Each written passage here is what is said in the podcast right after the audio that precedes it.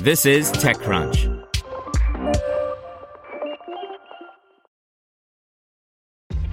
This episode is brought to you by ShipStation.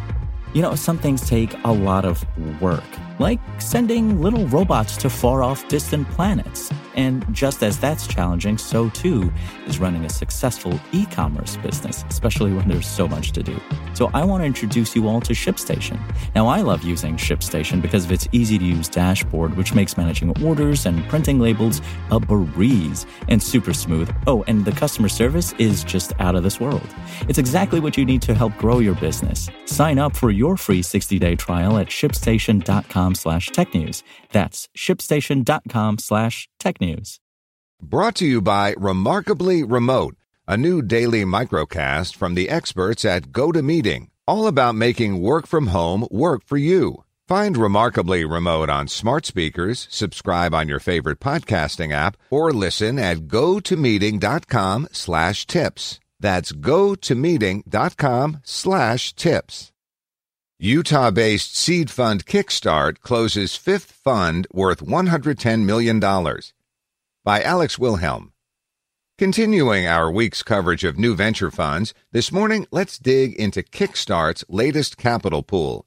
Kickstart Seed Fund, based in Utah, Salt Lake City, has raised a $110 million Fund V, it announced this morning, its largest to date. The firm's rise to investing prominence has largely coincided with Utah's own emergence as a technology hub, with the pair's success intertwined since the financial crisis when the fund was put together. Founded in 2008, when Utah was far from known as a technology hub, let alone a printing press for billion dollar startups, the firm has invested in over 100 companies and has seen 20 exits, Kickstart told TechCrunch in an interview. The seed fund has backed firms like Podium, which recently raised $125 million at a unicorn valuation, and Lucid, which recently raised a $52 million round itself and is also a unicorn. Those rounds come to mind as they were both announced this year, and each saw the firm in question announce that it had created $100 million ARR.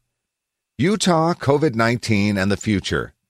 Any idea that the mega exit of Utah's Qualtrics to SAP was a fluke, or perhaps an echo to some prior success that the state had seen, is now moot, and that means that Kickstart has a fresh block of funds to invest in a startup scene that has been hot for some time. To get a handle on what's changing, however, in the COVID 19 era for the state's startups and investing scene, TechCrunch spoke with a number of investors from the fund before their new fund was announced. Kickstart's funds have grown as its local tech scene expanded, from just a few million in Fund 1 back in 2008 to $26 million in Fund 2. The firm has added capital with each raise. Its third fund clocked in at $39 million, bested by its Fund 4 tally of 74 million. Now, flush with $110 million, you might think that the firm is prepped to shake up its strategy. Not really, as it turns out. Kickstart's Kurt Roberts told TechCrunch during a call that the firm has stuck close to the stage that it invests at over time. The market has changed the size of seed rounds some, however, leading to the firm taking on a bit more capital over time. It's very fair to say that your average seed round has gone up in size slightly, Roberts said, noting that companies are just getting more done before they raise a seed round. As you can imagine, if startups are doing more before raising seed money, they can command a higher valuation.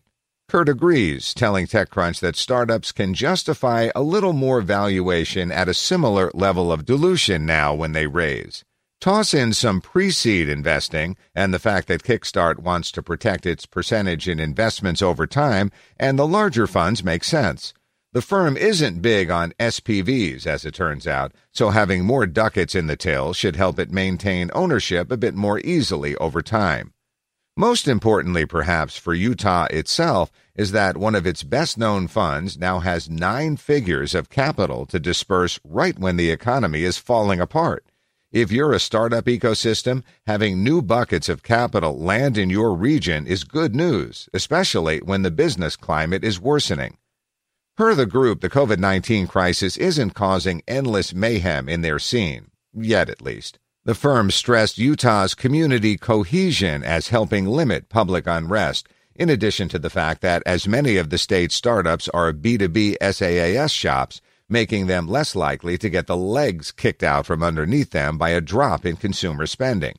TechCrunch has reported on the Utah startup world. TechCrunch has reported on the Utah startup world, and while its scene hasn't been immune to layoffs, it hasn't seen as many as other similarly sized ecosystems. It's still early days, however.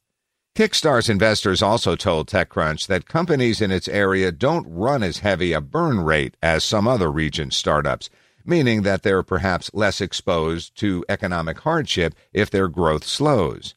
Utah's first tech successes, like Omniture, have been overshadowed by its second wave of breakouts, Qualtrics most of all.